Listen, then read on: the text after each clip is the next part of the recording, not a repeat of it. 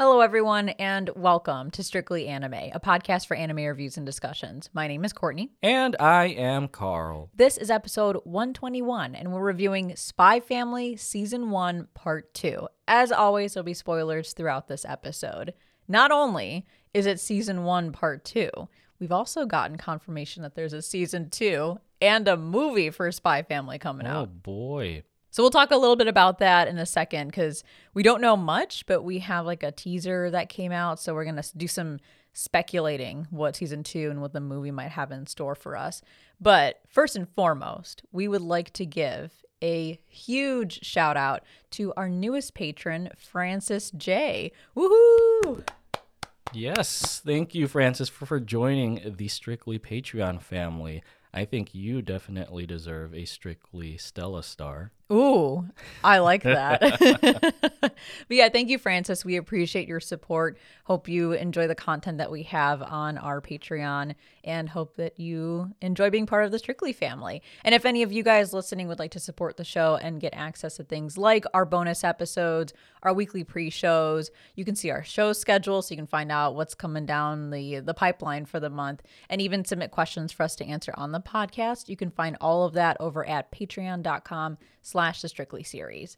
Also, I always wonder when I clap on the microphone, what does that actually sound like? I've never I think I've never like listened to myself do the clap. Does it sound weird on the receiving end? I think it just sounds like a clap. Okay. It's like a faint clap because, yeah, we don't want to clap right next to the microphone. yeah, and blow out people's ears. Yeah. but it sounds like clap. Two pieces of flesh coming together. That that is the essential the essential definition of clapping, whether it's hands or cheeks or whatever. Oh my god. Okay, let, let's move on. well, yeah, Spy Family. We're gonna jump right into it because this is gonna be a hefty review for sure. Um, if you haven't done so, though, we do have a season one, part one review of Spy Family on Strictly Anime, which is episode ninety three. Um, interestingly, it is our most listened to episode of 2022. So there's a lot of Spy Family fans out there. But we encourage you guys, if you haven't done so, listen to episode 93 to hear that part one review and then jump back into this part two review. All right, season two of Spy Family and the movie. Again, we don't know much of anything, but they did drop a teaser trailer for season two. And there's a couple of things that we can sort of deduce from that. I know you said that there seems to be some sort of cruise or cruise arc, perhaps, that season two is going to tackle. Yeah, so the teaser, uh, it was like a 30 second teaser, which features the voice actors for Spy Family, as well as kind of animated shots of the manga panels, for which I think is going to be the next arc that season two covers, which I've been reading on Twitter and in some discussion forums is supposed to be uh, wh- where the family takes a cruise. So I'm not sure if stuff happens on the cruise related to Operation Strix. Um, I would hope that it goes that way, just seeing how season one ends on quite a fateful encounter for Lloyd. Um, so, yeah, that's all I really know for now, or that's all both of us really know for now, since we're anime only watchers. Um, and then the next part of the teaser goes into what the movie might potentially be about. If you haven't seen this teaser yet, we'll share a link in our Discord so you guys can watch it. And if you're not a member of the Discord, the link to join is in the description. But yeah, I I've vaguely heard about this cruise arc from Twitter posts from manga readers. I I don't know anything really about it, but I'm I'm intrigued. I do hope that season 2 um does have some sort of like significant plot. Like to your point, I hope that the cruise arc has some tie in to Operation Strix because it'd be fun to do like a you know like a, a side arc where they're on this cruise but you don't want it to feel too filler. You want there to be some tie in to the overall plot. So i'm curious to see how a cruise ties into that as for the movie i have no fucking idea what's going on there i we don't know if the movie's going to come out first and then season two or vice versa my hope for the movie is that maybe we're going to get some like significant backstory on lloyd yor and anya's stories and learn a little bit more about them. I think my only hope really for the movie is that it's canon. because we all know how much it sucks to invest all that time into watching an anime movie and it's not even fucking canon. I don't know. I feel like this is going to go the route of My Hero, where they have movies that kind of just fit in between the lines of canon. Um, I think I was reading somewhere too, whether or not this was like a, a Twitter post, that the mangaka Tatsuya Endo is involved with the production of the movie and that it's supposed to be an original story. Oh shit. So it might not be canon. yeah, and even in that teaser, you get a a view of the I assume visual for the film, like the first visual where it's the family um, inside this red plane even though like how do I describe like the proportions of the plane are not in proportion to the family itself. Um, but yeah, I, I feel like this is going to be it might be a cash grab for like how much hype there is around Spy Family right now. And granted, we, we will probably watch it just because we both love Spy Family. Uh, but I don't think this will be any sort of canon to the story. Man, I feel like you're probably right, but I hope that we're wrong and that it is canon. At least like partially canon. Cause yeah, like I, I enjoy I enjoy side adventures. I enjoy filler episodes to a certain degree, but I don't know, like sometimes when you watch that stuff, you get so hype about what's going on in this movie or in this filler episode. But then you sit back afterwards and you reflect on what you just watched, and you're like, well, it doesn't matter anyway. They're probably never going to talk about this because it's not canon like you would have been fine not watching it at all. Like it's it's not like it it's a waste of time, I guess. It, there's just like that sour note that goes with it when it's not canon. That's me personally. I'm sure there's other people who love th- that fillery stuff um, that may not be canon, but they just want more content around an anime that they love. That's totally fine. But I've got my fingers crossed for a canon movie. Okay, I, I, just pulled up an article from my anime list that says the movie will feature a brand new story by the original creator Tatsuya Endo. So well, okay, as long as it's canon. If he makes it canon, if he actually ties it back in, if he references it at some point in the show, I'll feel okay. but I, it, I think the the hard thing with movies like that, like yeah, it's an original story, but I think it has to, it can't break anything that's happened in the story proper already. Well, if it doesn't like, break it, then that's fine. I think there is a way to make an original story that doesn't show up in the manga, but still have it be canon. You see that sometimes in anime adaptations, they'll add stuff to the the actual core anime that is not in the manga, but because it's in the core anime, it then becomes canon for the anime only.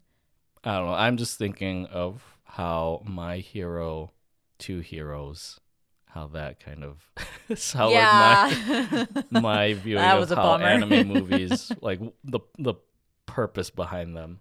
Well, we'll have to see. I'm sure more. Info... Oh, I'm sorry. It wasn't uh, two heroes. It was what was it? Heroes Rising. Yeah, yeah, yeah. That one, That's that the one. one. That was a really good movie, though. Um, but yeah, I we'll see what happens with season two and this movie.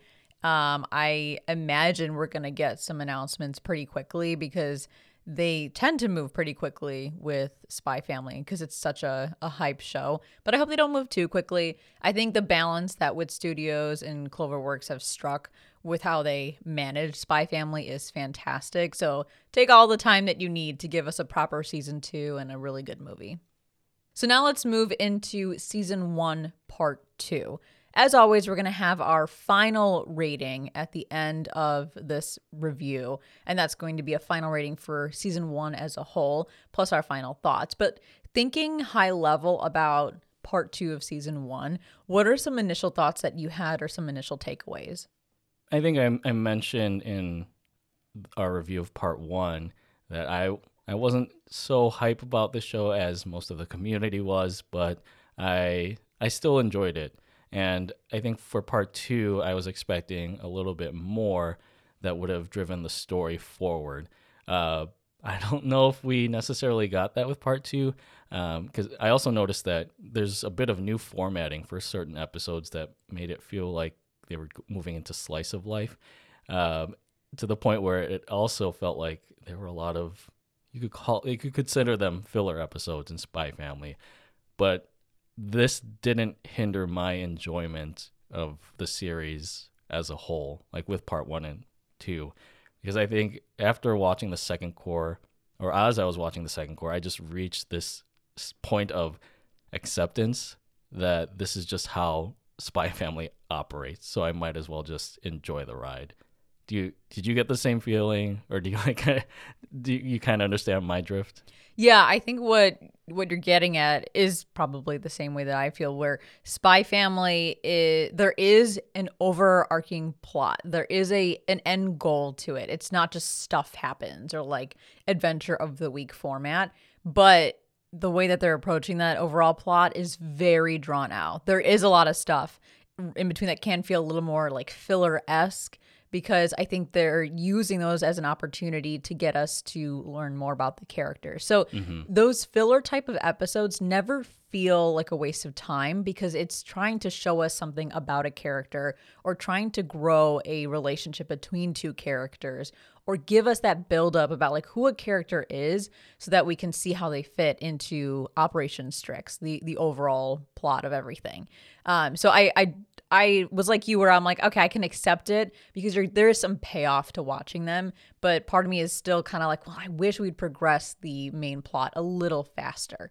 And so that reminds me of what I I think what I shared um, in the part one review of what my hopes are for the rest of season one. And I believe I said that I hope that the second part progresses the plot more. And having watched the teaser for part two, I was also hopeful that there would be a more significant villain in part two. But I think both of those hopes maybe didn't come to fruition entirely. Yeah, that was over and done with in three three episodes into the second cour. It was a good will- arc, don't get me wrong. But yeah, it was Yeah. much shorter than I had hoped it would be. Yeah, but I think what's different with how Spy Family does does these like quote unquote filler episodes, um, as as you pretty much mentioned, they're much more engaging. Like I wasn't watching these episodes with the idea that oh my god this is a filler, uh, but like you said, it it helps create more empathy with these characters, kind of builds up the world even more. And I think with the way that Spy Family mixes in comedy with these situations, it just makes for a more pleasant experience than having anime that do have clear filler episodes that you you don't find any interest in just because you know they're they're there to just fill in time basically. But with all that said, it's not that we didn't enjoy part two of season one. I think it had a ton to offer. I mm-hmm. mean, for God's sakes, we got Bond. That that alone just like steals the show for part two. I'm so glad we have Bond, and I can't wait to talk more about him. Yeah, actually, what when we were in Japan, we went to a Uniqlo because Uniqlo has a collaboration. I don't know if it's still ongoing, but um, they do collaborations with anime every season or so. And so this season they had Spy Family, and so while we were over in Japan, we we picked up uh, shirts from Uniqlo that have the Bond's face on like a pocket on a T-shirt. Um, so excited to wear that wherever I can wear Yeah, anime I'll- shirts. I'll wear anything with Bond on it. He's so fucking cute. But you know what? I, I want to also comment on a different character in the show because I know in part one, Courtney specifically was heaping praises on the best husbando of Spy Family, which is of course Lloyd Forger. Uh huh. so I'm going to admit, after watching this cour, I can safely say that Yor is best waifu material. Whoa. More so than you know, Komi? not not better than Komi. I, I was gonna say best waifu for this show. Oh, okay, okay. course. I mean, it's it's pretty obvious because she is a housewife. Uh, but you know, after I know that Yor is not like the best of housewives, and I think this cour makes that pretty clear, especially when it comes to her cooking. But I think just the effort that she puts into being the best wife or mother to Lloyd and Anya, respectively, is what makes me respect her. Yeah, I see that. She is definitely best waifu material. She tries her damnedest with everything that she does, and you got to respect that. And of course, she's a secret assassin. And although we don't get to see much of that in this cour, let alone this whole first season, that's that's a definite plus too. Like I would want the Thorn Princess by my side, protecting me from all enemies. and as usual, before we dive into our main discussion, we just wanted to talk about the OP and ED for the second cour. So the OP, we have the song "Souvenir" by Bump of Chicken. Always these these interesting band names coming out of Japan. I know Bump of Chicken has has been in the industry for quite some time. I think they formed in the 90s, uh, but I think this is the first song that we've heard of them from an anime that we've watched.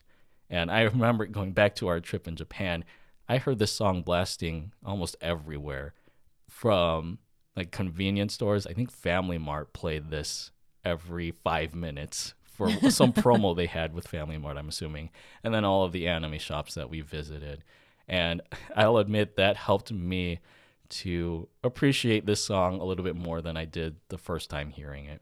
Yeah, this uh this whole OP grew on me very quickly. I would say my initial thought was song is good but doesn't fit the theme of Spy Family because coming off of uh, Mixed Nuts by Official Hige Dandism, which was the previous OP, that had the spy espionage feel. The visuals match that. Here, I think it's this op is meant to focus more on the slice of life aspects of spy family. So we got the spy espionage opening. Now we're getting the slice of life opening because even though spy family is a spy espionage show it's an action comedy you can't deny that slice of life is a huge component of the show. I think the way that you had put it once while we were discussing the op is that the first op uh, Mixed Nuts is the spy part of Spy Family.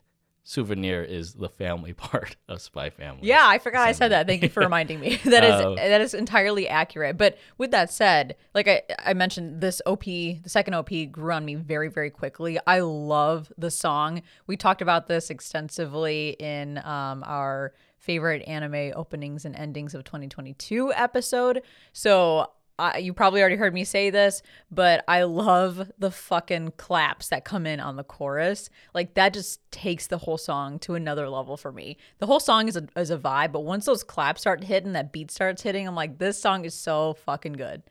I think for me, it's the part where the singer's like Hashite, Hashite, and that's where in the visuals, you see Anya running to the beat. Yeah, that's such a cute part. it just makes me laugh every time I see it.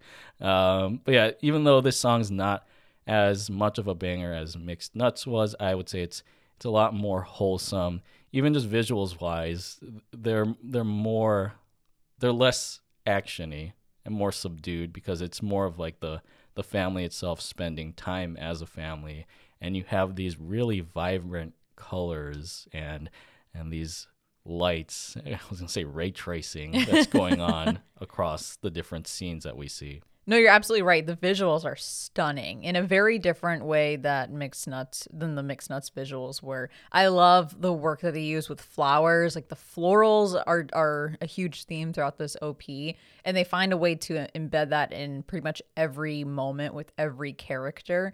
Um, like that one part where Yor is in her assassin outfit and she's like, I don't know, practicing in the forest or whatever, and she's whipping her um her like ice pick looking weapon around and then she points it outward and a flower lands on the, the tip of it.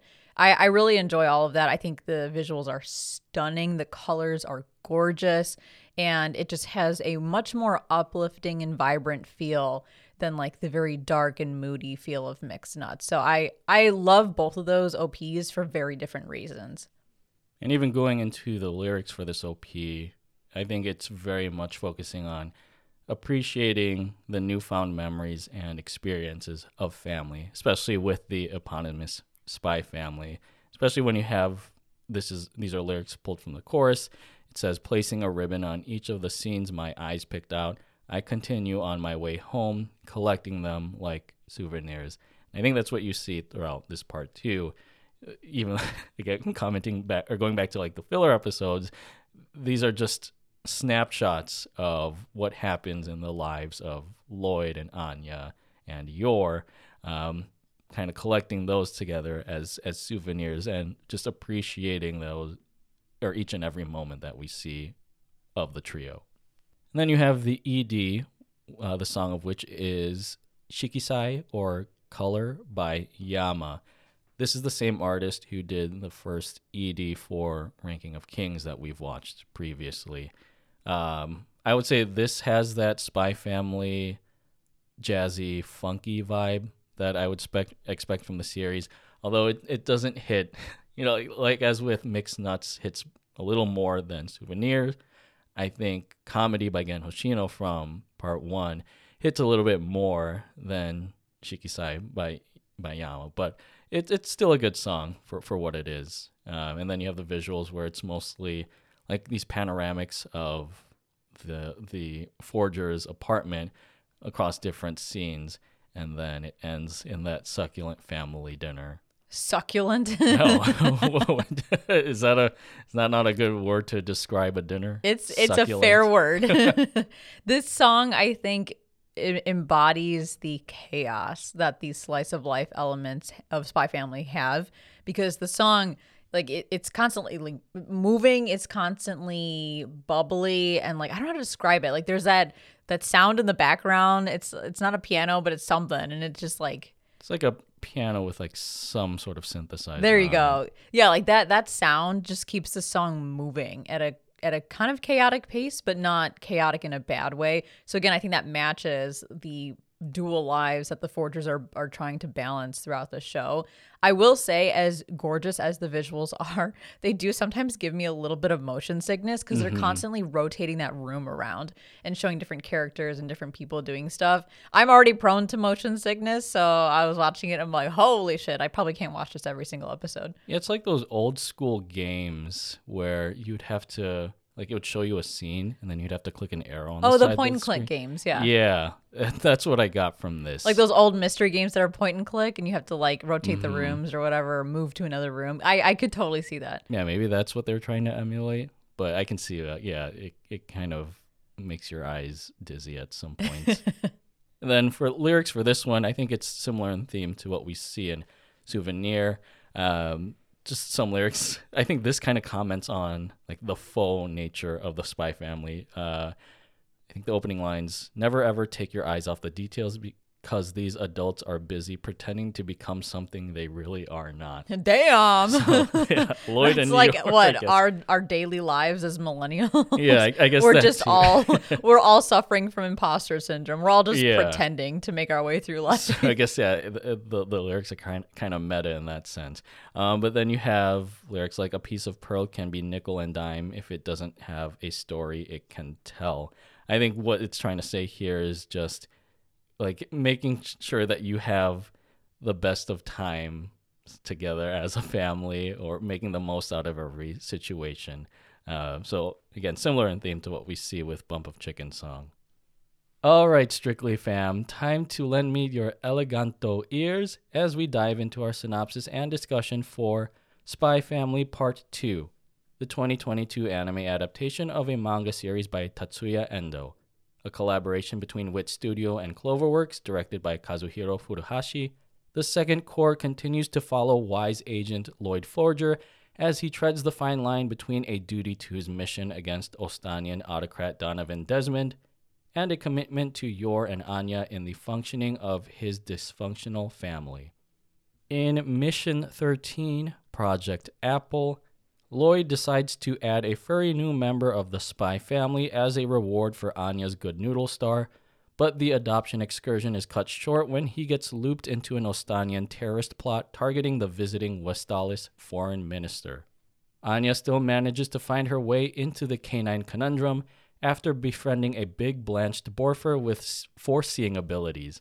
And you know what? Let's throw Yor into the mix too since she believes Anya is about to be roped into a child trafficking scheme. I guess this situation has really gone to the dogs. So I want to read off a note that I took when we first watched episode 13 and I I wrote verbatim, we're immediately starting out with conflict, which is great because that felt like the one thing missing from the first part. Well, little did I know. yeah, it, it gets resolved in the matter of 3 episodes. But it's good. Like it's good conflict. I I enjoyed it. It did not feel um, I don't know, forced or anything. It, I think it made sense. Like there's this ongoing conflict between the two countries that Lloyd is kind of in the middle of, Yor's technically kind of in the middle of. So of course we're going to have you know a, a group of terrorists, a group that is unhappy with the way something is being done in their respective country, and therefore they're gonna fuck some shit up.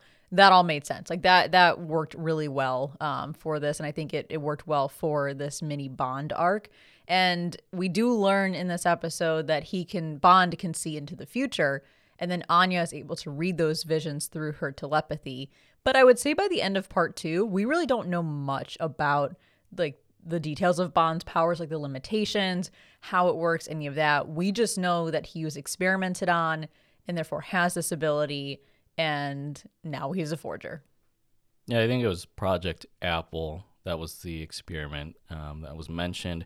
Uh, I have a note here. It's it was Ostania's research project to produce animals with high IQs. So that makes me wonder. It was that sort of like the first phase of their experiments or research projects before they moved on to human subjects. Therefore, establishing Anya and her special Esper abilities? Yeah, that's a really good question. And I think that's why Anya and Bond have such a close connection. I was about to say they have a close bond.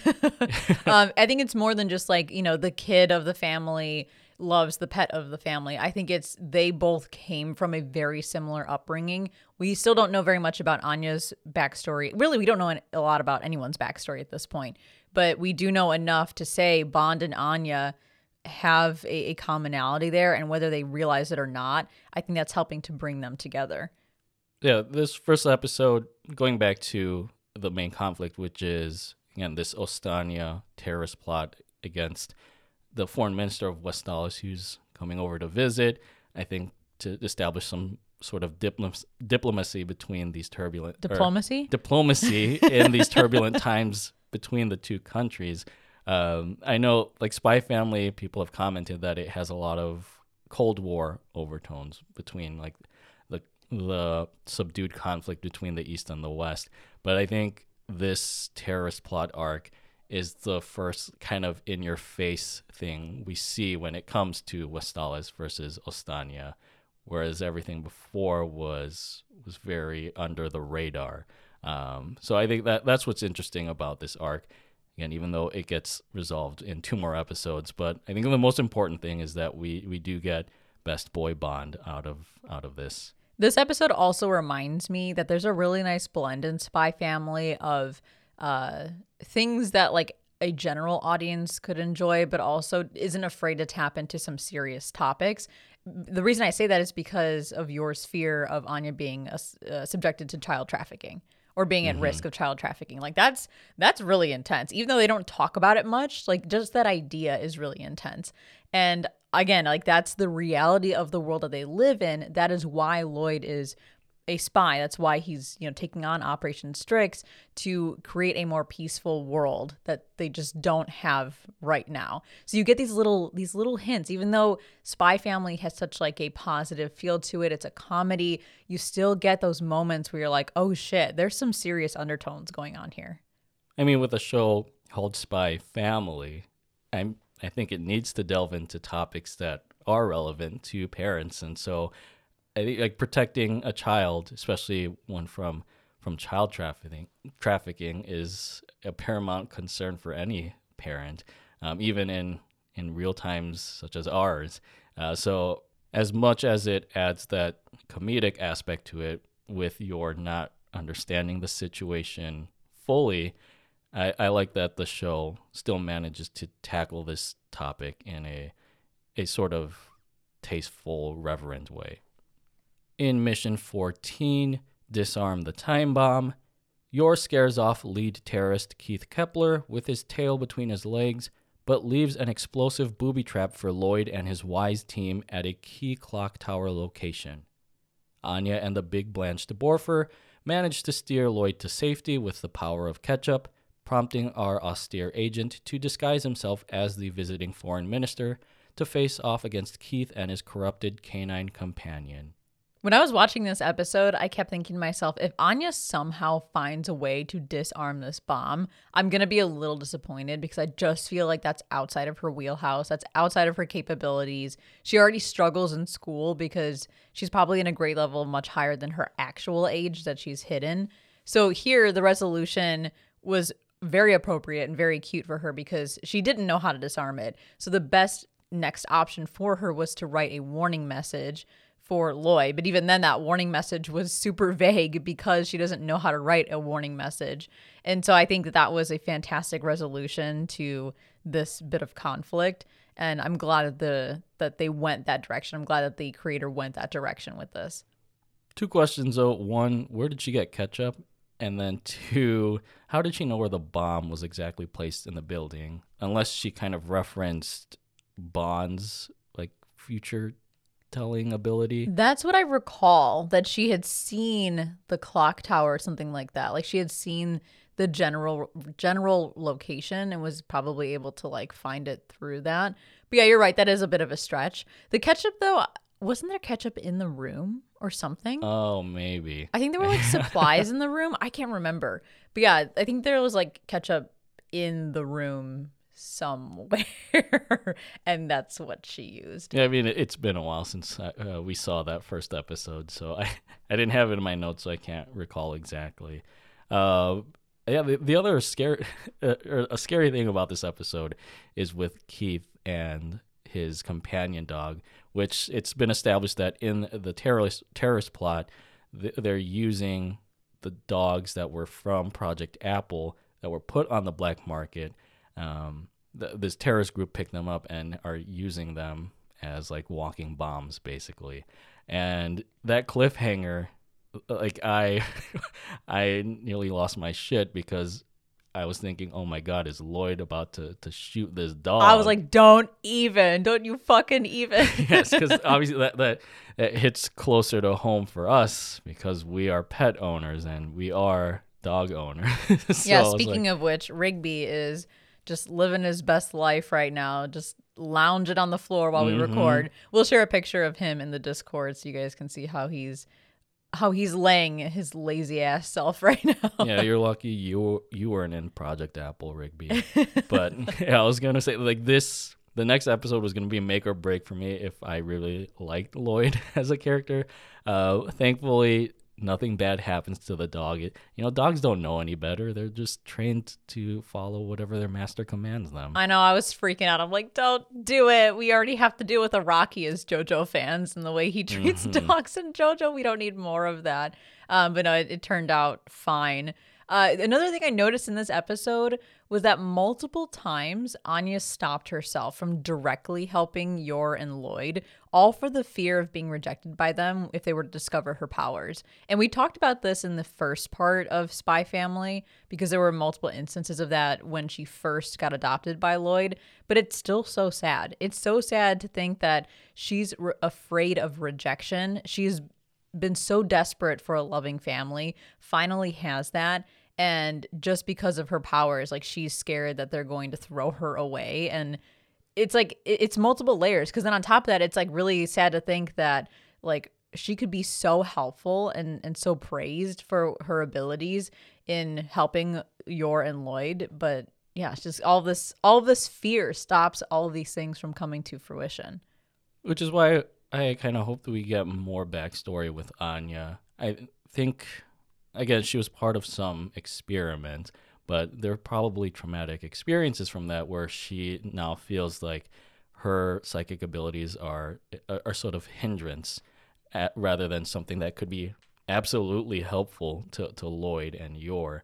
Uh, so I'd like to at some point see more of why or like what has happened in Anya's life in her four years of childhood that could. Wait, she's four? I think we talked about in part one that she claims she's six, but is actually probably a couple years younger than that. But do we know for I I knew that, but do we know for certain like her actual age? I thought the mm-hmm. orphanage didn't know. And then yeah, like Lloyd she lied to Lloyd that way she would qualify as a kid that he could adopt for his purposes. Uh, I'm not sure. If Lloyd estimated that she's four years old, I would go by Lloyd's judgment. Because Well, no, I think he knows. Well, okay, I thought I thought he was going with she's six because she said she, she was six. He was a little hesitant about it, but he's like, okay, you're six because I need you to be six. Yeah. so that's what I'm saying. Like maybe Lloyd knows her actual age, and maybe it is closer to four. Yeah, But- she's definitely yeah four or five. I could see that. She's she's not she's not that far off, but she's just not at that grade level that she's in, which is why she struggles so bad. Yeah, and again, it's just sad that she has to think about this, um, like the the fear of rejection. When it's it's clear that Lloyd and Yor love Anya very much, even if Lloyd's just kind of, in a way, using her for his mission. In mission 15, a new family member, call Lloyd the patron saint of dogs, as he deftly relieves Keith's corrupted canine companion of detonating duties while Yor haphazardly halts the hijacker's hustle. The pretend parents then decide to welcome Anya's big blanched Borfer into their home at the wise handler's approval. I may not have foreseeing abilities, but I feel like they're really going to have a strong bond with this big furry fella. This was just one of the best episodes ever. Like it was really sad seeing the torture that Bond endured when he was experimented on, um, when he was part of that terrorist group. But then seeing how happy he was with the forgers was just all the warm fuzzy feelings. And as you mentioned, like this does hit very close to home because our first corgi, Ein, who lived to the very ripe old age of 15 was a rescue who had been abused before we brought him into our home. And he was just like bond super chill super quiet super lazy. Um, i think going through those experiences kind of subdued maybe his personality a little bit kind of like we see with bond here. And you know watching bond in the anime not know how to play with toys or with other dogs in the park was exactly how our dog was too when we first adopted him because he had never had those experiences. So it was just so nice to watch this episode and see Bond, you know, join a, a loving family and learn what it's like to have companionship and love and and all of that. So I know it's a little sentimental, but it was really nice. I think any any pet owner would watch this episode and feel very similarly that it's just so nice to see a, a pet find a loving home. Yes, adopt, don't shop. That's what they say. Uh, also, like, you know, Bond is a is kind of a senior dog. He's not a, a young pup.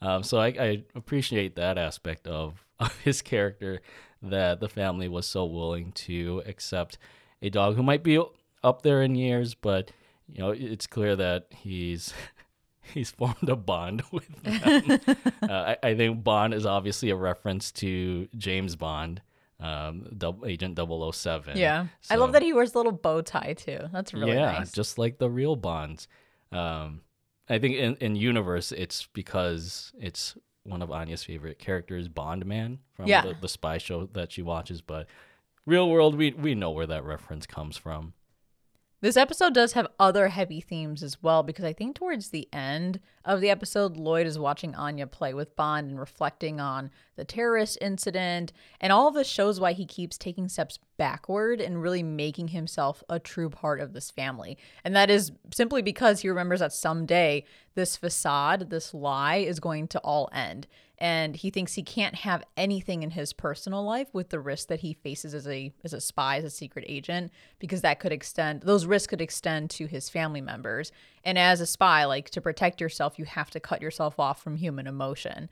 Um, and it's just it was like sad watching that because you can tell he so desperately wants to just kind of let go, let his guard down, and be a part of this family, but he just can't yet.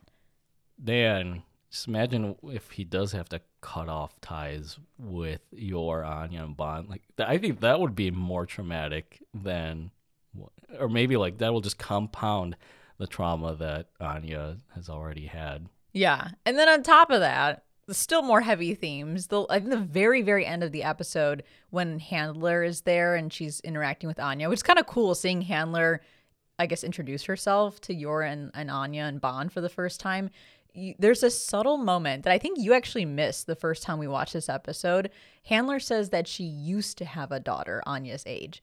And I was like, mm. "Holy shit, wait a second. Like that that line was just so subtle it could easily go over your head, but when you stop and think about it, you're like, "Oh my god. That that that means there's a lot that's that's going on with her past." Yeah, I didn't have that in any of my notes. I just I wrote like, why are Handler and Lloyd opening openly whispering about Operation Strix with Yor in earshot? Um, but yeah, I think that throwaway line might come into play at some point down the road. So good thing you caught that.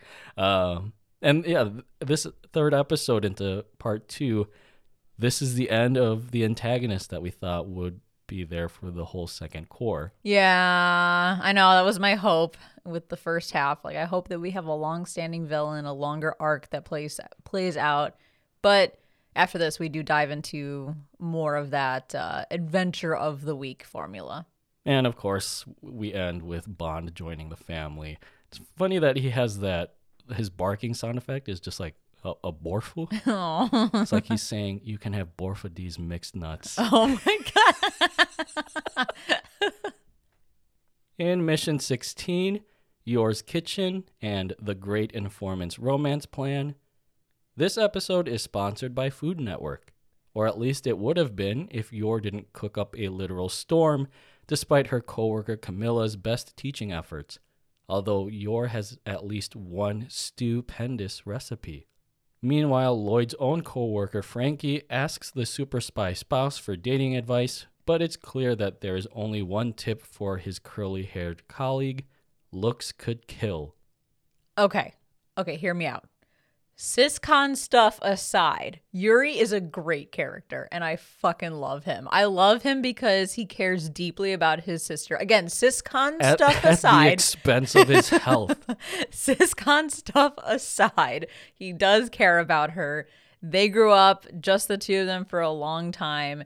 He is so dedicated to his sister. And then on the flip side, he fucking hates Lloyd because he's so jealous that he took her away. I love Yuri. Every fucking Yuri episode is like the best to me. I, even if it is really fillery, I don't care. I love him. I think he's so funny. And watching him, like, I, I like how Yor's friends or coworkers brought in Yuri to try the food because they know her cooking is such shit. And of course he loves it, but pukes as he's eating it, but doesn't care because he's just so happy to be eating her cooking and that's what he grew up on. But we do get that short flashback of Yuri and Yor when they were kids where they were with their mom and eating some of her cooking. So that tells us that they didn't lose their parents or at least lose their mom until maybe I don't I have no idea what age range, but they were at least like Yor was at least a teenager. yeah, so like they they were old enough to be able to function on their own, which is why Yor had to take care of Yuri and get her assassin job so that she could make money to support him. like she just walks in with like blood stains on her Yeah, shirt and he and doesn't face. notice. And I just I think it's Kensho Ono who voices Yuri. Uh, Kensho Ono being more notably known to us as the voice of Giorno Giovanna, but yeah, he, he gets that that like sister worshipping voice down so very well. when Yor goes back to her home, she kind of has that moment of reflection where she wants to be a part of the Forger family in order to not get arrested for being a single woman because they're they're being like targeted right now. So it, it kind of you know reminds you that every member of the Forger family sort of has their own selfish reasons for ensuring that the Forgers stay together. But then she says that she's just genuinely happy to see them like her cooking. And that again that then reminds us that she really does actually care about them. She wants to be a part of this family. Yes, there is a benefit to her being safe from being arrested, but really she's more focused on like them actually liking her. Yeah, best housewife material right there. She tries her hardest, okay? Even though her cooking still sucks. I can relate. I'm not a good cook either. At least it doesn't make me like it, it- doesn't induce vomiting in me. So Good, I'm glad. and then the latter half of the episode is Frankie getting some time to shine, wanting to ask a girl out, but then it doesn't work out. And Lloyd comforts him at a bar and reminds him that people like us can't get attached to other people because there's too much risk.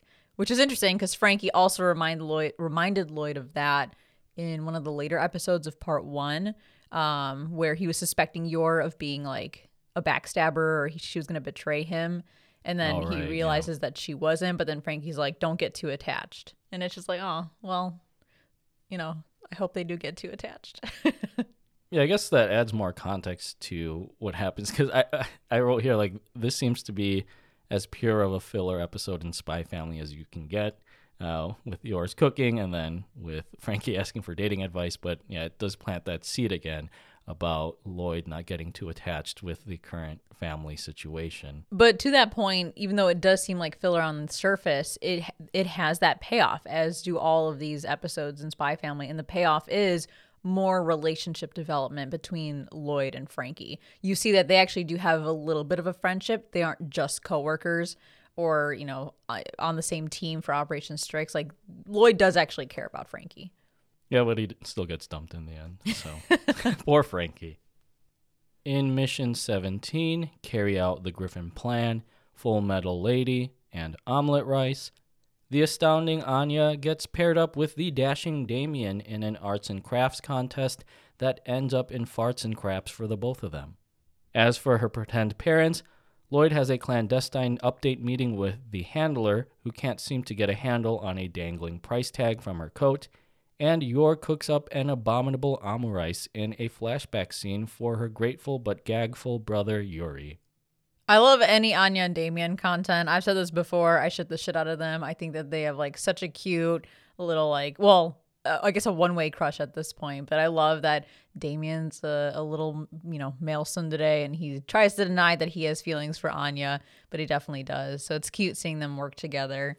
I just love that Anya, she thinks she's doing her best to forge a relationship with Damien, but it's just a piss poor attempt after all things considered, especially when they're trying to build the the Griffin, I think it was.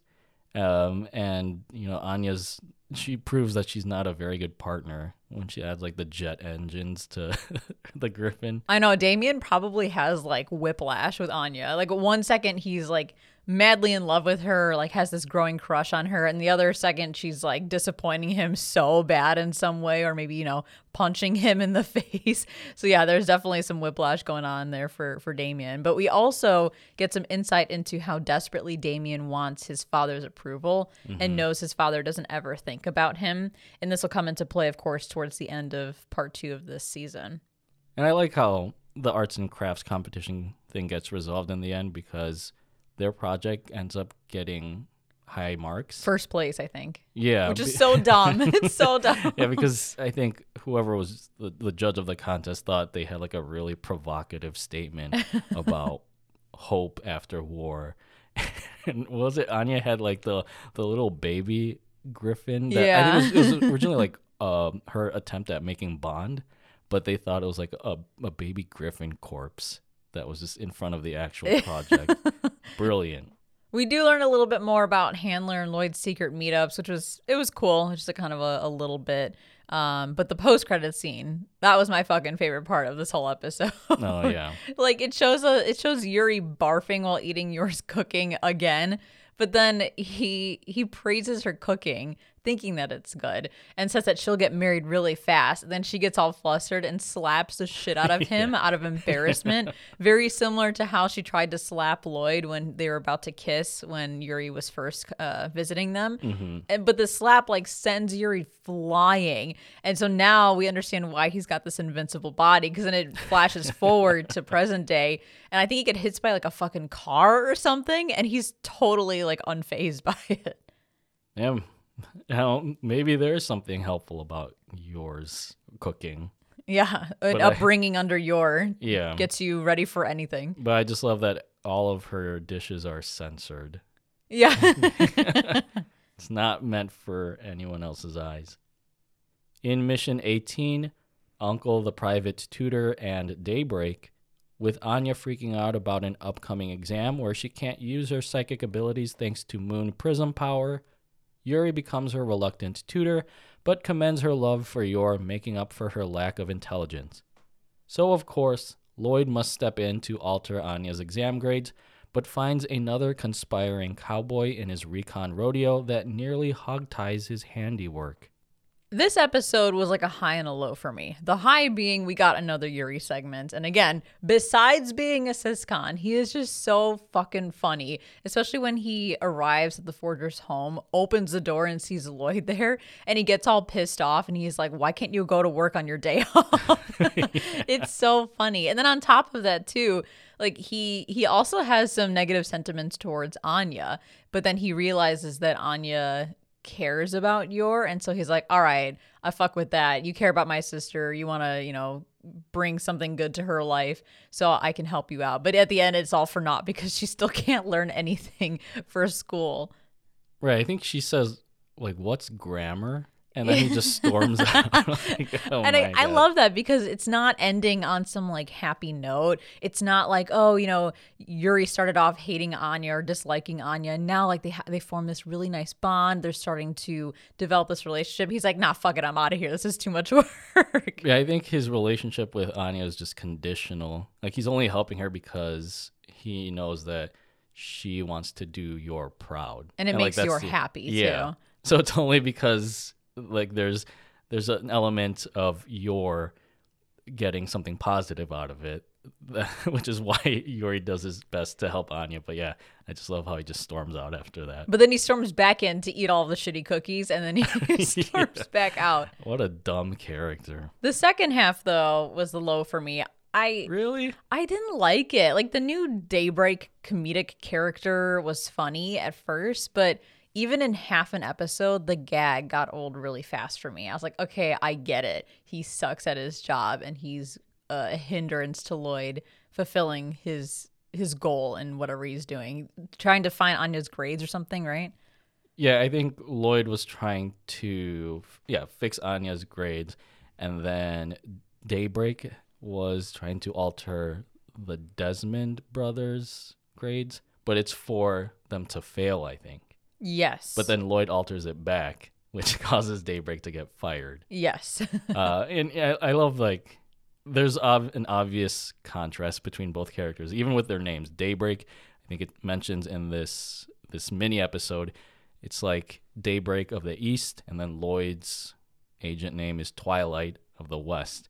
Um, I liked it because it reminds me of that episode of Cowboy Bebop where Spike faces off against Andy. Okay, that's really good. I that's my favorite Cowboy Bebop episode, Spike versus Andy. I I get that. I don't feel the same vibe though. Uh, I I don't know. I just thought I, I guess in a way, yeah, it's it's kind of stupid that you're juxtaposing just juxtaposing Lloyd with this really goofy and dumbass character. Um, but I, I just find something funny about the hijinks. And maybe it's also because the voice actor for Daybreak is Yuichi Nakamura, who does the voice of Gojo from Jujutsu Kaisen, Bucciarati from JoJo, and Hawks from My Hero. Um, he's one of my favorite voice actors. In Mission 19, a revenge plot against Desmond and Mama becomes the wind. The family of an unfortunate looking classmate of Damien's becomes victim to the Desmond Group's corporate greed. So Voldemort Jr. takes advantage of his class's kindness in sending him off before he realizes that the invisible hand of capitalism has actually held him within the nurturing fold of My Eden Academia. Afterwards, Yor busts her ass in delivering Anya's forgotten gym clothes to the school, but the gym class hero turns into a gym class zero when she overlooks her daughter's PE schedule. The first half of the, this episode was okay as well. You it was that, filler. Yeah, it was filler. like the weird looking alien kid who's pissed the because Voldemort kid. Yeah, the Voldemort kid. I don't even like Harry Potter, but yeah, that's, that's all I could think. I'm like, he's he looks like Voldemort. Um, but yeah, he's pissed because uh, of Damien's dad's influence on his dad's company and blah blah blah. Um, and then he like it's just like hijinks. Like he makes everyone think that he's gonna have to change schools.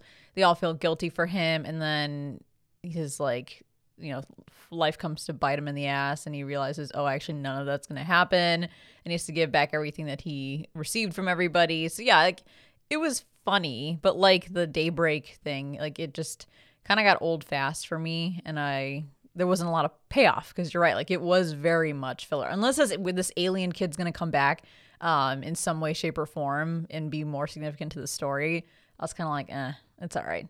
Yeah, this all this really establishes is that we already knew this that the Desmonds have considerable influence in Ostania. Um, so that I think the Desmond Group buying out Glooman Pharmaceuticals just it's an example of that. Um, I thought the choral farewell to uh, what's his name George, uh, or they call him Joji. I think Joji. uh, like when the students sing that song to him, like it was kind of weird. That was fucking cringe. You, you Yeah. can be honest. It was fucking cringe. I and then yeah. Damien started dancing, and I was like, no. but I like that there's a shot of the whole class, and you just see Anya there with a really like sullen face. He's like, "What the fuck's happening?" Because that's exactly what we were thinking. During Yeah. The latter half, though, was much better when Yor thought that Anya forgot her gym clothes. It was just nice for Yor to get some screen time that actually highlights her abilities. Even though she's not doing any assassin work, we do see that, you know, she can fucking parkour like no other. Parkour, yeah, Love that. Again, like you said, we don't see much of Yor in action, and then here it's it's not for her job. It's just to get the gym clothes over to Anya. It's just weird that I think Lloyd's watching her throughout this whole thing, but he conveniently never sees her like scaling the damn school wall. 'Cause remember, the, the students were talking about some myth or urban Like legend. a ghost or something. Yeah, and then Yor pops up in the window, and then it freaks the one kid out because he thinks that's the urban legend. Like, wh- wh- where's where's Lloyd when those things happen? I know it's it's very convenient, and he's also conveniently dense when it comes to certain things about Yor and Anya. But there's that moment at the end where Lloyd doesn't want Yor getting depressed um, because it'll affect the mission, and therefore like invites her to lunch. That's another one of those moments where like I get frustrated because I would rather him feel concerned about her getting depressed and inviting her to lunch because he doesn't want her feeling sad, not because it'll affect the mission. But we're always reminded that Lloyd cannot afford to have connections with people. He doesn't allow himself to have connections with people. So that's why he seems to take the colder route of, well, if it's going to impact my mission, then I need to do this kind hearted thing. Mm, yeah, there's another instance of this later that I'm sure we'll comment on. In Mission 20, investigate the General Hospital and decipher the perplexing code. It's take your dubious daughter to work day as Anya joins Lloyd at the local hospital on an assignment to learn about his faux psychiatrist occupation, and reports back to her class weaving a tale that's harder to understand than a doctor's chicken scratch handwriting. Equally as incomprehensible is a secret code letter that the little pink haired gremlin conjures up after watching an episode of Spy Wars, which Funky Frankie manages to decipher, only to be hurt heartbroken once again. This episode was great because we got more context around Yor and Lloyd's balancing of their dual lives. So we do get a glimpse of Yor's job when she's sort of explaining it to Anya or thinking how she would explain it to Anya. She gets calls from that that unknown person to us at this point. Um, she took on this job to support her brother. That's why she started doing it at such a young age. But I think the coolest part, or the most interesting part rather, is that she says she loves her work because she's removing filth from the country. And that's something I've been wondering for a long time with Spy Family. There's this noble aspect to Lloyd's role as a spy because he's trying to achieve peace so that no more kids need to, you know, go through terrible things. But I always wondered, I'm like, well, how does Yor feel about her job? Because as an assassin, your whole goal is to kill people. So how what noble tie-in does that have? But here they explain that she feels like she's removing filth from the country. She's bettering the country by ridding it of these people who are trying to do bad things. So I was like, okay, that makes sense. Like that kind of answers that question for me. That just makes me think will things come to a head if what Yor's mission is comes into conflict with what Lloyd's mission is? Oh hell yeah. My theory, and I think I may have mentioned this in the part 1 review, but my theory is that all of these forger pieces are going to come together. Most likely that Yor is going to be assigned an assassination of Twilight of of Lloyd. That's my theory mm-hmm. there with them too. Kind of like how Anya is going to find or be devastated in some way when she realizes she was helping Lloyd get to Damien's dad and then maybe like something bad happens to him. I know right right now they're using him for information purposes, but like I feel like that's to that's to be a conflict that comes to a head at some point. All again my theories. I have no idea if I'm correct, but we'll see how that all plays out. Yeah, I I feel like there's something boiling under the surface uh, besides seeing all of these slapstick happy moments that maybe it's just gonna crush everybody in the end, but that remains to be seen. Uh, but the beginning of this episode, where I think Anya is reading Yor's thoughts, where she's contemplating if she should tell Anya about her real job as an assassin. I like the the dream sequence where kind of kind of like Schindler's List, where everything is filmed in gray, and then you get the splashes of red, which is from like the the blood of her victims, and Yor goes into like a precise study of human anatomy about like where to kill humans at painless points, and that just turns Anya off to just go to Lloyd and learn about his job as a psychiatrist. Which is cool because then we do get to see how Lloyd maintains his other job of his many jobs that he apparently has, which was another question I've had for a little while. I'm like, what does Lloyd say that he does? So we know that he is a psychiatrist. He says he's a psychiatrist. Mm-hmm. This is what he tells Yor and Anya. But I was like, is that legitimate? Does he actually do psychiatrist stuff, or does he just say that and then he goes off and does his spy stuff? But no, like he legitimately is working as a psychiatrist in this hospital where people love him and praise him for his work and his abilities but then they also have some some other agents planted in this hospital to help him out as needed. So yeah for the longest time i thought he was lying about being a psychiatrist but he legit is a psychiatrist. So many things that he has to juggle. Makes me like how does a man like that just keep in tip top shape? It's like a an ideal world, I guess. well it's so funny because to your point he he juggles all of these things but he hasn't experienced anxiety until he Oh, formed the forger family because i think at one point he said like hello anxiety my old friend when like i don't know anya did something dumb or whatever so it's it's funny to see that he's mentally solid with everything that he's got except when it comes to Yor and anya I think we also get a soft introduction here to a, a possible romantic rival that gets the full introduction in the next episode. Um, so that was an interesting tidbit that I pulled from episode 20. And then there's the stuff about the the code, which was just just dumb fun, I guess, for Anya to come up with a a secret code that she was inspired to do after watching Spy Wars. I didn't really get much from this scene though. yeah neither did i it was fun to watch but that's about it In Mission 21, Nightfall and First Fit of Jealousy, romantic rivalry runs rampant as the cold blooded Fiona Frost descends upon the full family with her icy eyes transfixed on Lloyd. But this bitch better swerve because we all know Yor is best waifu on this show. So let's move on to a more heartwarming story where our big blanched Borfer tries making amends with Anya after putting her penguin plushie through a pretty perilous predicament.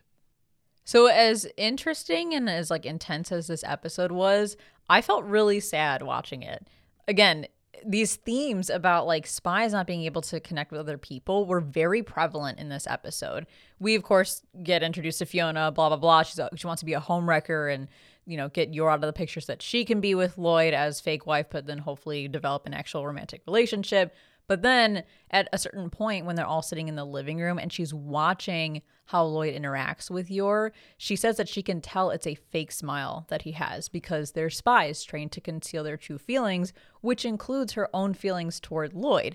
They can't reveal anything until this Cold War is over. So yeah, it's it's sad watching the interaction between Lloyd and Yor after Fiona mentions this because you can tell Lloyd really wants to make Yor feel comfortable, but he can't fully be himself. He can't break down those walls.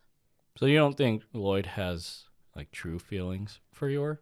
I hope he does. I ship the fucking shit out of them. I hope they become canon at some point, like I'm sure a lot of the Spy Family fandom feels as well.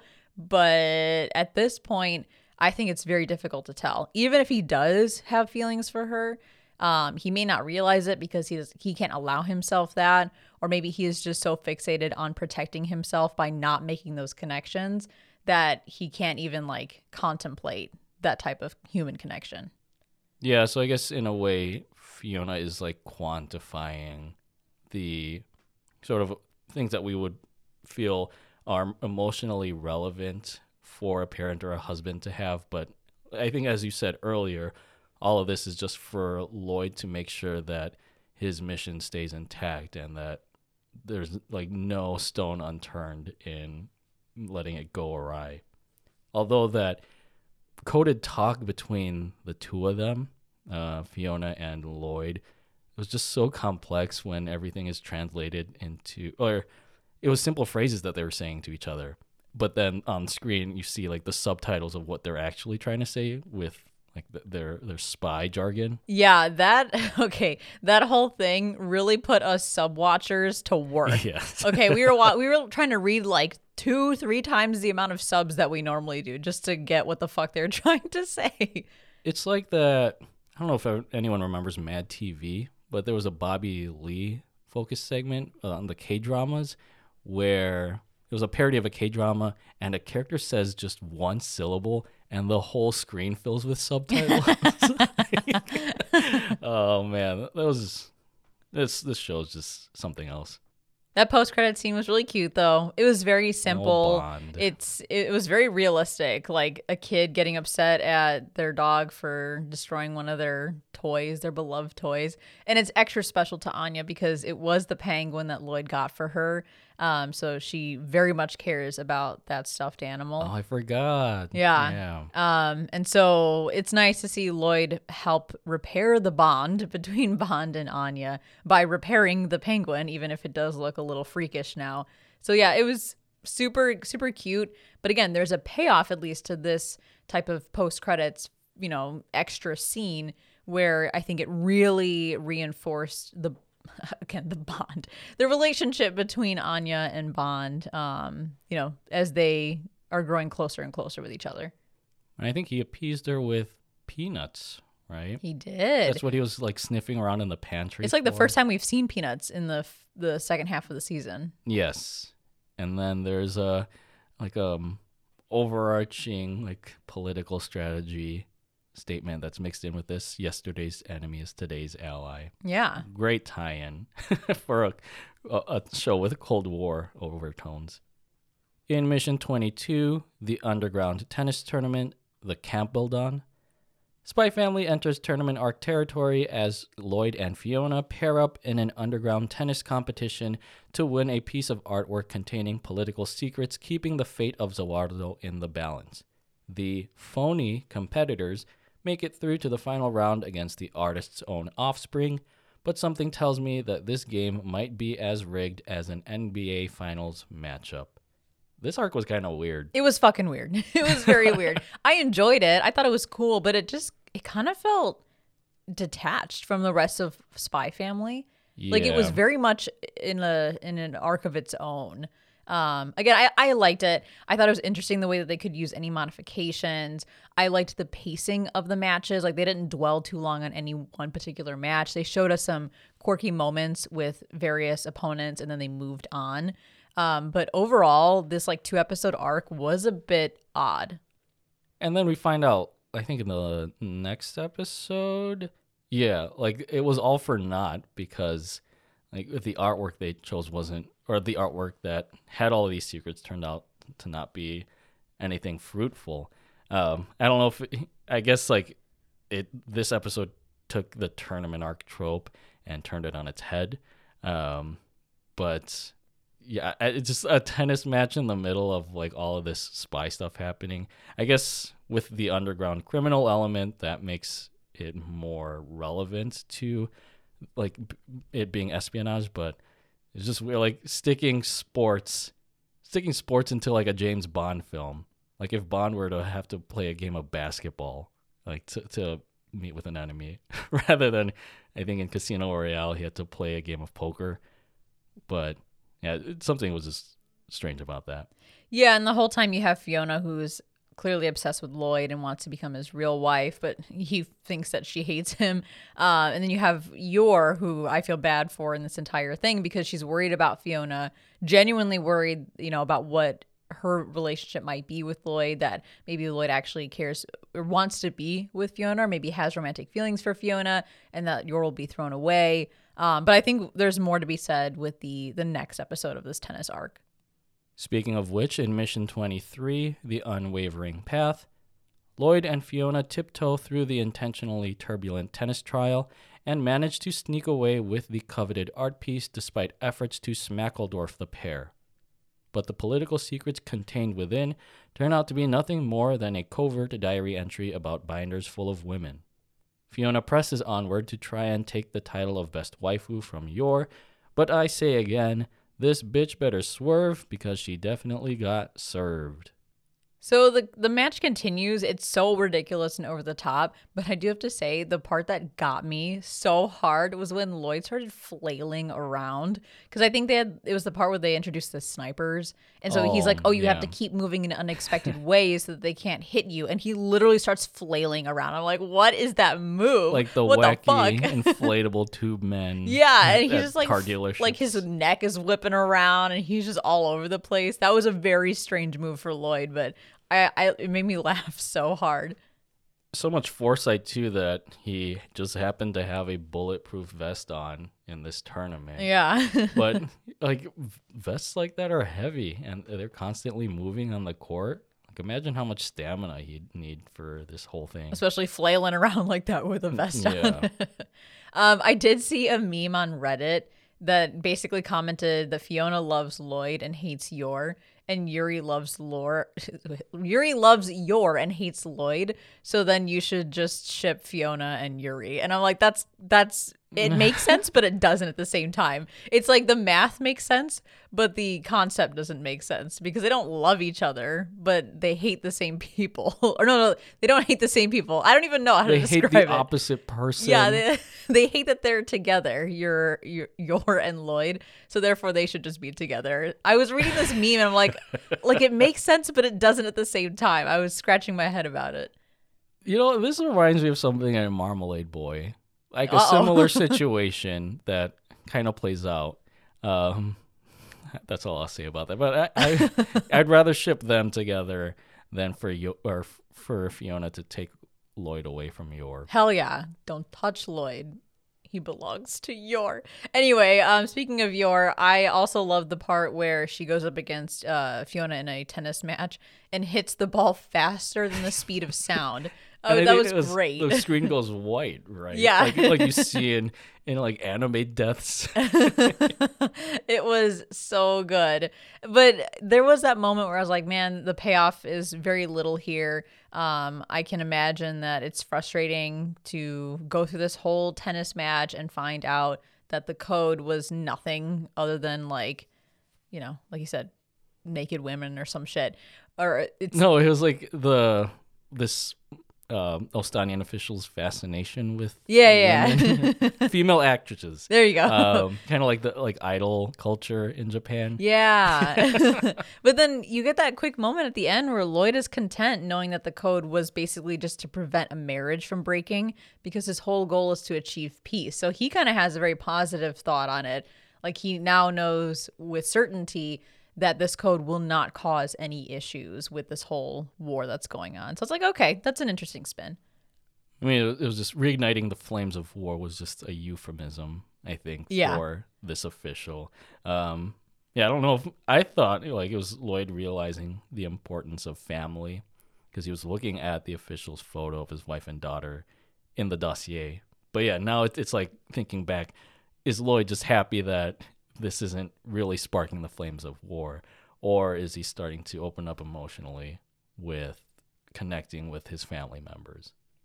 In Mission 24, the role of a mother and wife, and shopping with friends, Yor is experiencing sad girl hour for feeling inadequate as a housewife, but is comforted in a drunken stupor after Lloyd reassures her that the title of best waifu is hers and hers alone. Also, Anya goes shopping. That's all. This is the episode I was super excited to talk about. I've been waiting to talk about um, probably just as much as the almost kissing episode from the first part. Any any content that I can get that like leads to possible shipping or you know canonness between Lloyd and Yor, I'm all for. Um, and yeah, this was great. I there is that element though of frustration when I watch these types of episodes, whether it's Damian and, and Anya or Lloyd and Yor, where the the writer or the creator seems to like give you these shipping types of moments, but no actual like progression between the characters because they're always fuck with you. They're always stuck in status quo. And and the reason here with this episode is because Lloyd will not break his barriers down. And I think Yor continues to misunderstand him. So it's a great episode, but by the end of it, do I feel like there's any romantic development between Lloyd and Yor? Not so much. So that is still a, a sticking point for me.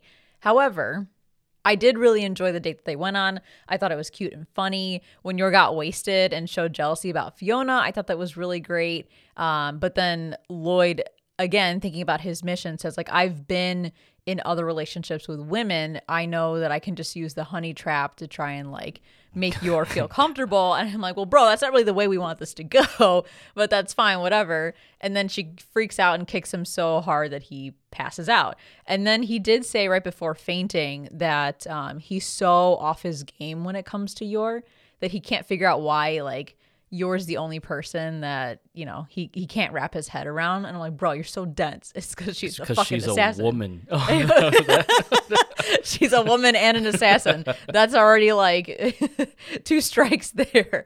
Um and then he also comments when he wakes up that the last time he was ever knocked out was by his instructor back in the day. And like these don't ring any alarms for you lloyd. Like she kicked you so hard that you passed out which you haven't done in years. I think it's a little bit more than the self-defense classes that she claims she learned this from. But again, in the end, Lloyd wouldn't allow himself any feelings and just sort of plays along with her, um, as he's done with many women for the sake of the mission, and ends up even thinking that Yor rejected him hardcore. Like when she when he proposed the idea of officially proposing and becoming a true married couple, and she kicks the shit out of him, he's like, "Oh, she must hate me so much." And I'm like, "No, that's not the direction I want this to go."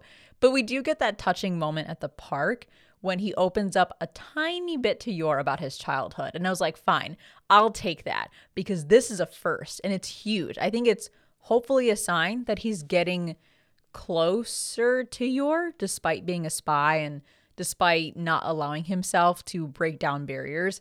I mean, the fact that he even gave her a glimpse into his past could be detrimental to he, him as a spy, to revealing who he actually is, but he did it anyway. He actually broke down a tiny bit of his barrier to tell her about a moment from his childhood.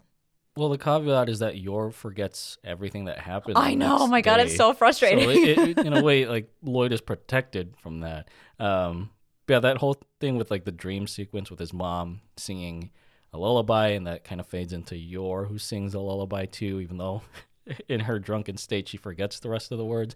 Like I thought that was again building up an emotional connection between Lloyd and Yor, and then him telling Yor afterwards that she is she is a wonderful mother and wife because she has those motherly instincts that she picked up with raising Yuri on her own, and then contrasting that with how Fiona has no parenting skills. But again, I think it, this is all just it might be a facade of Lloyd quantifying things that are working in his favor for Operation Strix. And to add on to that, he he remembers not remembering his mother's face, but he does remember how much he loved her. So despite not even remembering what she looks like, he that lifelong bond is still there. We keep using the word bond this whole this whole review. this this lifelong love um, and familiarity of his mother still impacts him to this day.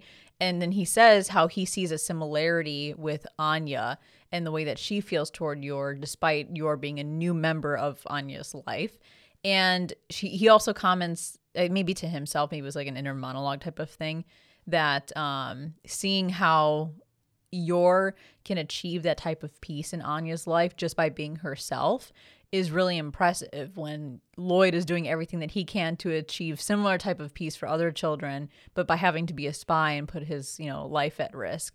So he sees the value that Yor brings not only to Operation Strix, but to Anya and hopefully to his life as well. I'm like, damn, I just want some romantic progression between the two of them. Yeah, Lloyd, just just be upfront about what you want. Is it the mission? Is it with being in this family? It's so confusing. But hey, like I said, there's a little bit of that barrier breaking if he was comfortable enough to tell Yor a tiny bit about his past. So that could be the start of what we're so desperately wanting. But then you have a weird, like, just juxtaposition, if I'm using that word correctly, right at the end of that sequence where you see Frankie um, back at the, the the apartment with Anya, and she's super excited, waiting for Lloyd and Yor to come home, and he's watching her in her excitement, but with a really like subdued face, and then asks like, "Hey, do you like your mom and dad?" And I think he's trying to gauge like if Lloyd is creating too much of a connection with this family because Mm. Frankie again is the one that told Lloyd in the first part, you know, don't get too close to these people. I didn't even pick that up at all. He like looked very not like disappointed, but just like unamused that she was so excited to see Lloyd and Yor come home. Because it's all gonna come crashing down. I know. but yeah, and then shopping. That's it. That's Yeah, it. I guess the for me the only take takeaway from the shopping part was that Damian blushes at the sight of Anya. Um, so that kind of showed that she doesn't need some fancy outfit like Becky claims that she does in order to capture his heart. He just likes her, even if he doesn't want to admit it. I mean, there is a parallel here that's established between Becky and Damian where they feel like they have to live up to their parents' expectations, and that's why Becky's always shopping for the next designer thing. But I think from Anya's point of view, Anya's just simply enjoying her time with Becky. Like again, thinking about her past as an orphan and having been experimented on, just the the wonder of having friends and exploring hobbies just as a regular child is the thing that she enjoys most. So it's kind of like what she ex- is experiencing with Lloyd and Yor in their small family is just being able to be a kid, basically. Yeah, and from so yeah, it's Anya's first true friend, but then also one of Becky's, I guess, closest friends, or I guess first true friends, because she's had a hard time making friends. Yeah, that's what her butler was saying. Yeah, and it's it's also maybe going to be important down the road for the two of them to have this close friendship because Becky's dad owns that like is he an arms dealer or like he owns a company Like that makes bomb. explosives. Because I think she has that bomb hairpin or whatever. yeah. So I could see her family coming into play at some point. And finally, in Mission 25, First Contact, the day of Donovan Desmond's dinner date has descended upon My Eden Academia. So Anya pulls some strings for Lloyd to have a happenstance meeting with the despot, as Donovan has a very quick catch up session with Damian. While Lloyd falters in gathering enough intel about the odd eyed autocrat, he gets an in with Donovan after talking about the power of not friendship, but family. For as we know, with this flawed but functional family of a spy, an assassin, a goodest child, and Anya, home is where the hardship is. Aw. Is that a reference to Bond? yeah, I wasn't sure if you were going to catch that. the goodest boy for sure. And Anya. Yeah, and Anya. this episode flew by. I thought there was going to be some sort of post credit scene, but nope, there wasn't. But uh, it was a great episode, super substantial to Operation Strix, um, and also showed us a ton of what it's like to be part of the Desmond family. You get Lloyd progressing progressing his mission by making first contact with Donovan, but then also helps Damian feel a tad bit connected to his father when his father praises him for the good work he's done so far. And I did like the part, of course, where Damian said that he wanted to hang out more with Anya and become better friends, but then got flustered and realized like what he had said. I thought it was really cute. So I, I think this episode is really what I wanted from this entire second half of the season. I wanted something super substantial to the plot. And even though the entire thing takes place with one conversation in a courtyard, it revealed so much about the potential um where where this plot could go next in terms of like Lloyd and Donovan. Yeah, it was a very muted finale, but one that was it still felt tense and engaging with this back and forth between Lloyd and Donovan.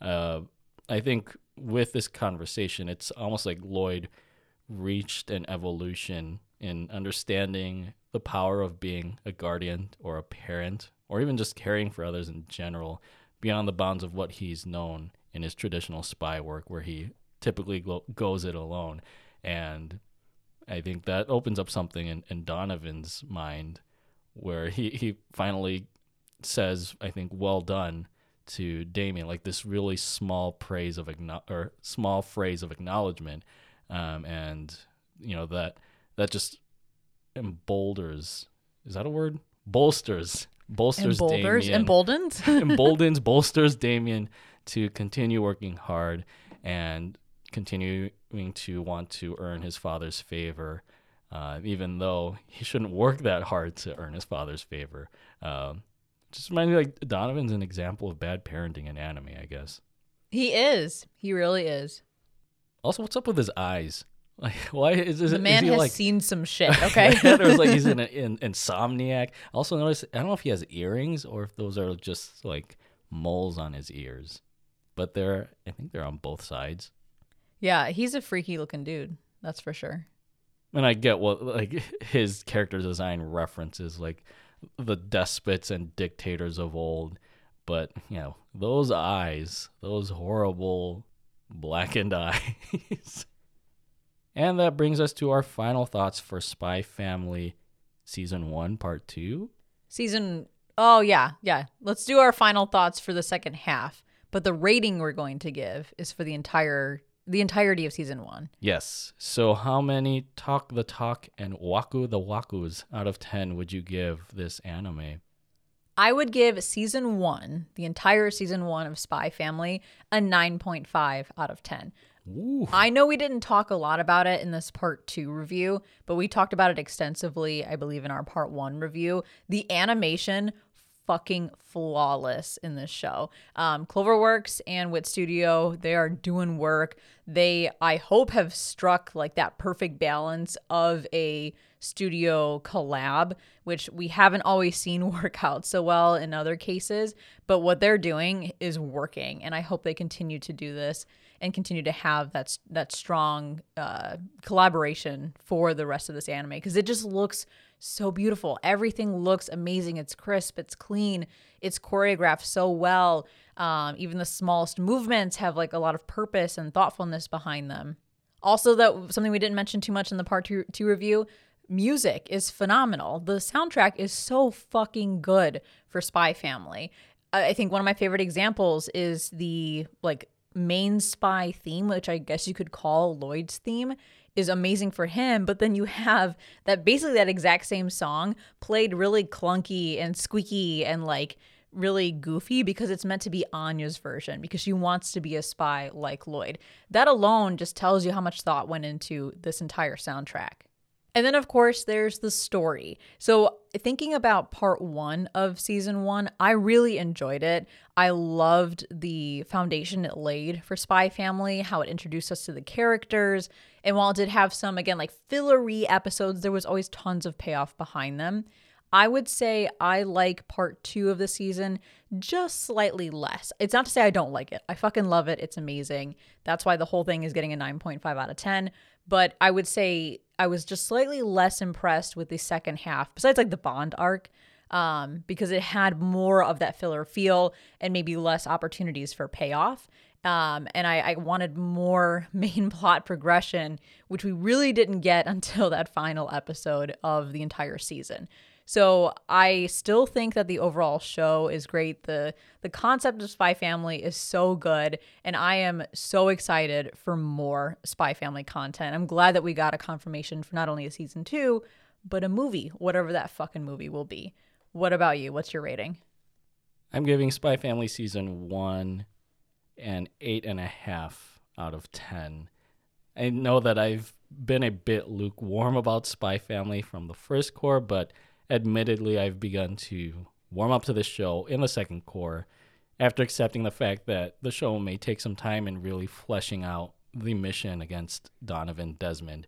And you know what? That's okay because it has a well balanced diet of action and slapstick comedy that keeps you engaged while building up a a bond with its crazed cast of characters and everything else that's put in foundation to that from the visuals by Cloverworks and Wit Studio to the music as you said by by (K)NoW_NAME and just everything else in between just keeps the show moving at a great solid pace.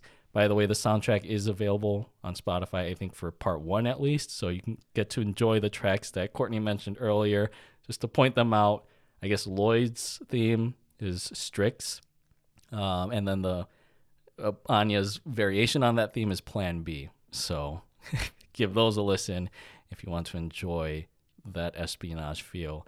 Um, Lloyd and Anya, of course, they're the stellar stars of the show, as with their antics and hijinks ramping up in part two with the slow but steady progress in building that relationship with Donovan. And I think we have I have to make an honorable mention to Bond, of course, who has become the bestest and goodest boy of this series with his heartwarming arc and I would say a presence that steals every scene that he is in. My continuing gripe is that we really never got to see as much of what Yor is up to in comparison to Lloyd and Anya, besides the fact that, especially in part two, she continues to struggle to be a good housewife. Like, is she still taking on assassination contracts? Like, where is all of that happening? All we see right now is the housewife stuff, but I think it's still the stuff we get there is still quality content. As for the story, I think the comedic twists and turns are great, ways to subvert expectations of the spy genre but my hope is that with the pivotal encounter we see at the end of the second cour between Lloyd and Donovan Desmond, we continue to get more substance like that in the plot that drives Operation Strix further along and just continues to put the eponymous spy family in interesting and sometimes precarious situations. As I mentioned earlier, like at some point, will Lloyd and Yor have to square off against each other in their respective alter egos? and find out the truth of their identities and their missions. Whether or not those situations will come to fruition, for now, I can say that Spy Family is a very solid watch, and it'll be exciting to see more of the family dramedy unfold in the future. Interesting. So you like part two better than part one, and I like part one better than part two. Yeah, maybe because I just settled into like knowing what the show is about in part two and just again, going along for the ride. Really quick note about season two of Spy Family. I pulled it up here on Mal, MyAnimeList, and they have it listed as airing sometime in 2023. Was that mm, in the mm. teaser? I think so. Here, let me pull it up. That really is so fucking quick. fast. If they're doing a season two and a movie, that is really fast. Like maybe alarmingly fast. I don't know. Wait, I think it is in the teaser. I'm looking at like the first moments here, and it does say 2023. Yes. Uh, I'm seeing the teaser right now. Spy, family, and then or not in the beginning of the. T- oh yeah, 2023. It says. Damn. Point, okay. Two. So we'll be talking about it sooner than we expect, and I, I'm I'm wondering if the movie will come after season two. Yeah, I think the movie's also touted to come out this year. What the fuck? Holy shit! So yeah, Wit Studio and Cloverworks have a lot on their plate right now. I mean, it's probably like their golden child. They, they probably make so much money off of Spy Family with how incredibly popular it is that they're like, let's let's do this shit. But again, with any anime, it's like take your time. I would rather wait for a really solid adaptation to come out than get a an anime sooner and have that be like a big disappointment. So if we have to wait till fall 2023 season, I'm fine with that. I don't know. Do you think that Spy Family is almost going the My Hero route with all the hype surrounding it? No. No? I think Spy Family is good. Like it's it is what it knows exactly what it is. It's not trying to be anything more than that. It knows that it's over the top comedy with this really interesting you know core plot that's always kind of slowly progressing but it's not it's not trying to be this insane story. I think that's why they're taking so long on moving Operation Strix forward. They're just here. It's more about the ride. Like this is just a fun ride um, that will have. I'm I'm guessing some really good payoff at the end of it all. Um, so yeah, I I think that Spy Family does deserve the hype at this point, just like My Hero did for the first three seasons. I just hope it doesn't go the My Hero route and kind of fall off at any point. I guess I was more looking at like the current strategy with having that movie and then that season two. Like, oh. is this going to, like, are they going to treat this almost like a cash cow? Like my hero has become. That is a little concerning. I, I do have that worry with the movie. Um, we'll just have to see how good the movie is. If the movie is like a disappointment, then yeah, it seems like, or it may seem like they're kind of you know, doing all this to cash grab. But I hope it's a good movie. I hope it's fun. Plus, they have the, the musical that's coming out. Did you hear about that? I did. Spy Family musical. That I think that happens with most anime in Japan. Like they turn into musicals for some reason. Um, and I was looking at a picture of some of the cast. They just all look like they're cosplaying. Oh. Well, of course, we will be back with more Spy Family content, one season two, and apparently the movie drop sometime this year. So look forward to those reviews. But thank you guys so much for tuning in. Hopefully, you enjoyed our part one and part two review of season one of Spy Family, and we can't wait for more of it. Subscribe to Strictly Anime on your favorite podcast service. Join our Discord to chat with us. Follow us on Instagram at The Strictly Series, on Twitter at Strictly Series, and check out our website, thestrictlyseries.com. If you'd like to support the show, then head over to patreon.com slash the Strictly series. And tune into Strictly JoJo, our other podcast dedicated to JoJo's Bizarre Adventure. All links are in the description. Thank you so much for listening. And as always, stay safe, stay healthy, stay weeb.